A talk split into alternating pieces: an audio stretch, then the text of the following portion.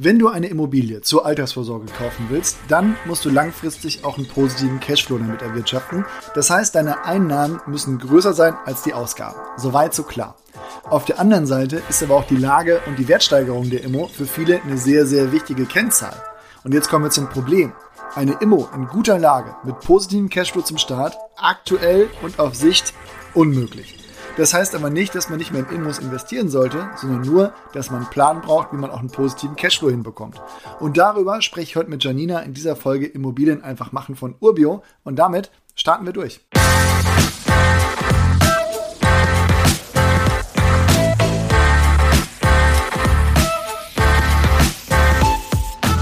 Hi Janina. Ich glaube zum Start, da brauchen wir eine Begriffserklärung, um hier alle mal mitzunehmen. Was ist denn der Cashflow? Hi Olli. Ganz easy ist das Verhältnis zwischen alleine Einnahmen und Ausgaben der Immobilie. Wenn eine Summe überbleibt, dann sprechen wir von dem positiven Cashflow. So, jetzt hast du ja ein großes Portfolio an Wohnungen und Objekten. Bei welchem Prozentsatz deiner Immobilien hast du einen positiven Cashflow? Meinst du Prozentsatz der Finanzierung? Ich habe selbst bei Konditionen von über 4% immer noch Objekte mit positivem Cashflow. Es hängt ja eher von der Rendite der Immobilie ab. Bei wie vielen war das denn beim Kauf schon so? Ich würde sagen, bei über 75 Prozent meiner Immobilien habe ich schon positiv einkaufen können. Allerdings war es in den letzten zwei Jahren aufgrund der gestiegenen Preise schwieriger.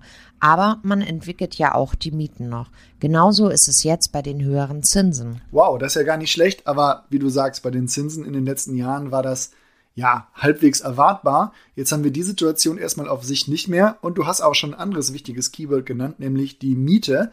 Aber lass uns mal von vorne anfangen. Man muss auf dem Weg ja was machen, um einen positiven Cashflow zu erreichen. Und da würde ich gerne jetzt wirklich mal die einzelnen Möglichkeiten mit dir durchgehen. Was wäre denn jetzt mal logisch die erste Möglichkeit? Naja, das erste wäre natürlich zu schauen, wie kann ich meinen Zinssatz senken. Ja, gut, aber ich kann jetzt nicht zur Bank sagen, nee, ich hätte gern statt einer 3 eine 1 vorm Komma, damit ich besser schlafen kann. Also am einfachsten ist es in der Regel der Bank mehr Sicherheiten zu geben. Hier kann ich auf der einen Seite mehr Eigenkapital einsetzen und auf der anderen Seite der Bank noch weitere Sicherheiten geben, wie zum Beispiel Grundschulden. Ja, na gut, okay, aber was ist denn da so drin? Also gibt es eine Faustregel, um wie viel die Zinsen sinken, wenn ich statt 100 Prozent dann nur 90, 85 oder 80 oder weniger finanziere? Und äh, gibt es dann in dem Bereich auch irgendwann ja eine Grenze, bei dem die Zinsen nicht mehr durch den Einsatz von Eigenkapital weiter sinken? Also man kann sagen, von 100 zu 90 Prozent, da sprechen wir schon über 30 bis 40 Basispunkte. Danach sind es meistens noch Sprünge von 0,15 bis 0,2 Prozent. Bei den meisten Banken hört das Konditionstableau bei 40 Prozent Eigenkapital auf. Okay, die Bottomline wäre da, mehr Geld reinpacken. Das leuchtet mir ein. Finde ich aber ehrlich gesagt irgendwie die ja, unspannendste Art, denn davon profitieren ja eh Menschen, die jetzt viel Geld haben. Gibt es denn sonst noch beim Kreditbetrag eine Möglichkeit, da meinen Cashflow zu verbessern? Zinsen kann man auch durch höhere Tilgungen verbessern, aber das verbessert deinen Cashflow nicht. Man kann natürlich auch mal eine kürzere Zinsbindung wählen. Also ich kenne bei einer Kapitalanlage ja so zehn Jahre als Standard. Und wenn man ein hohes Sicherheitsbedürfnis hat, auch Laufzeiten darüber hinaus. Für wen lohnen sich denn fünf Jahre und wann würdest du das empfehlen? Es lohnt sich für all diejenigen, die ein gewisses Risiko eingehen können, die auf der einen Seite auch höhere Zinsen im Anschluss tragen können oder diejenigen, die dann auch ablösen wollen oder können. Aber was ist denn eigentlich mit Alternativen zum Annuitätendarlehen? Also gibt es Varianten, die da jetzt einen geringeren Kreditbetrag bieten? Du kannst auch ein Darlehen tilgungsfrei gestalten und daneben einen Bausparvertrag oder eine Lebensversicherung besparen oder halt ein variables Darlehen. Ansonsten kann man ja auch wirklich mal die Entwicklung über die Zeit betrachten. Also, wenn ich jetzt zu dreieinhalb Prozent finanziere und entsprechend zwei Prozent tilge, dann habe ich in zehn Jahren ja schon 20 Prozent oder über 20 Prozent vom Kreditbetrag auch getilgt und muss entsprechend weniger refinanzieren. Also, wenn die Zinsen in dem Rahmen bleiben, dann wäre das ja auch ein Hebel für den Cashflow. Auf jeden Fall. Die Anschlussfinanzierung ist da super spannend. Selbst wenn der Zins auf dem gleichen Niveau bleibt oder sogar etwas steigt, wird hier deine Gesamtannuität, also deine monatliche Belastung aus Zins und Tilgung sinken. Das ist sehr spannend. Und hier kannst du uns auch jederzeit ansprechen und kannst dich auch schon drei Jahre vor Ende der Laufzeit drum kümmern. So, alles klar, dann lass uns doch mal zur Kostenseite kommen. Da gibt's ja sonst nur noch die nicht umlegbaren Kosten. Das wären ja, also zumindest wenn du jetzt eine Wohnung im Mehrfamilienhaus hast, einmal die Kosten für die Hausverwaltung und die Instandhaltungsrücklagen. Wenn ich darüber nachdenke, dann vielleicht auch die Kosten für die Sondereigentumsverwaltung, wenn man denn eine hat. An den nicht umlegbaren Kosten kannst du eigentlich erstmal wenig machen.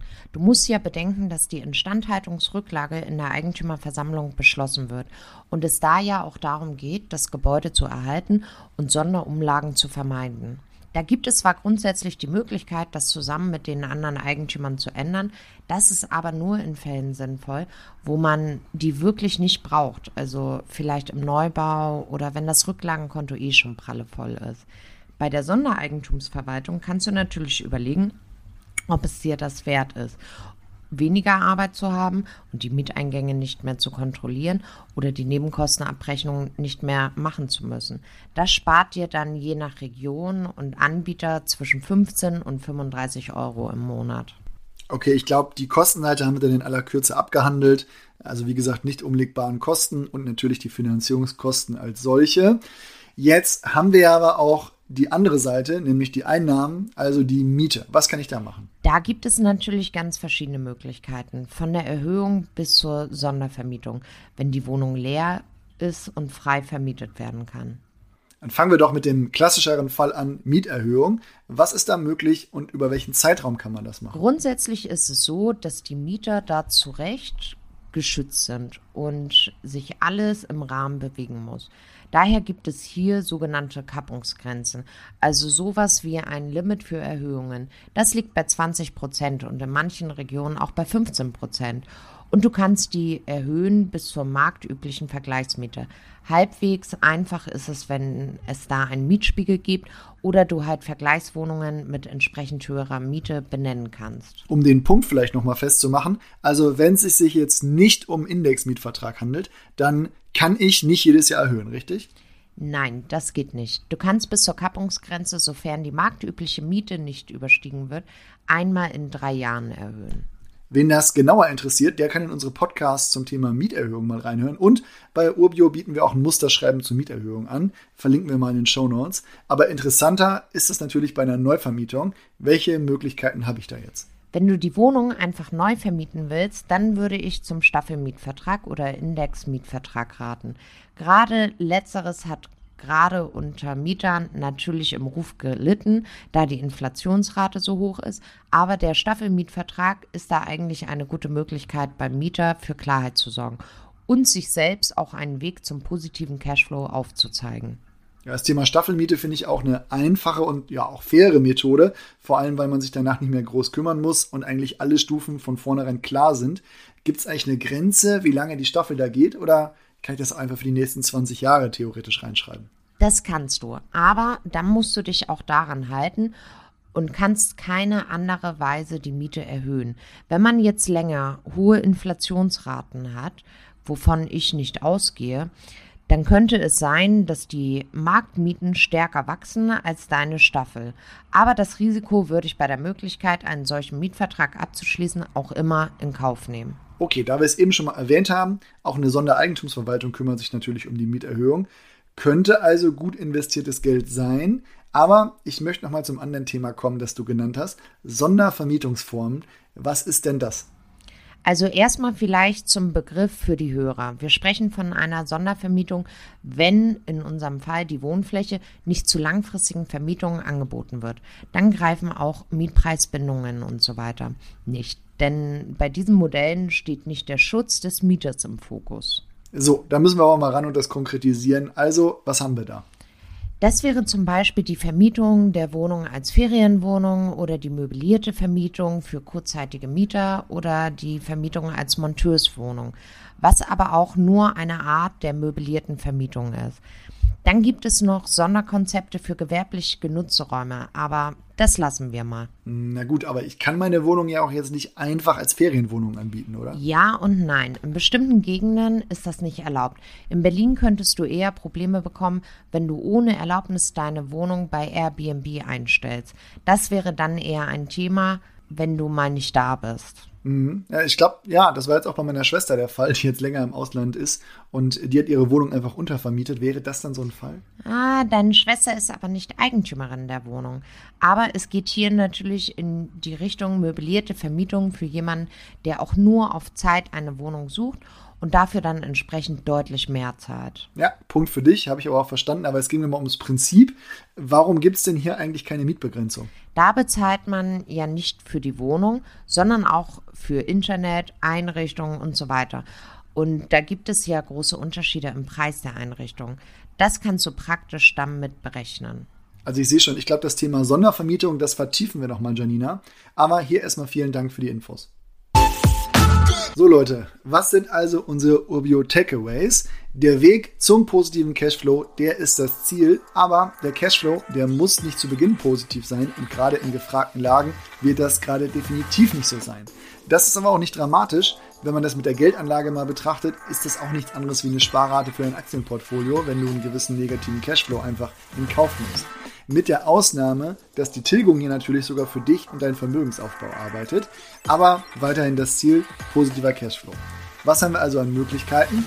Da gehen wir erstmal auf die Kostenseite und da waren das die Verringerung der Kreditrate durch variablere Gestaltung oder Senkung der Kreditsumme oder Aussetzen der Tilgung. Auf der Einnahmeseite steht die Miete und hier kann man über den Zeitverlauf Anpassungen vornehmen oder bei Neuvermietungen durch Indexmietverträge oder Staffelmietverträge oder einfach ein Anheben auf die aktuelle Marktmiete noch einen Sprung in der Cashflow-Rechnung machen. Und mein Tipp, schaut schon mal auf den Nettoertrag. Das ist für mich nämlich wirklich eine interessantere Kennzahl, um zu sehen, ob sich das Investment auch schon über die Miete abbezahlt.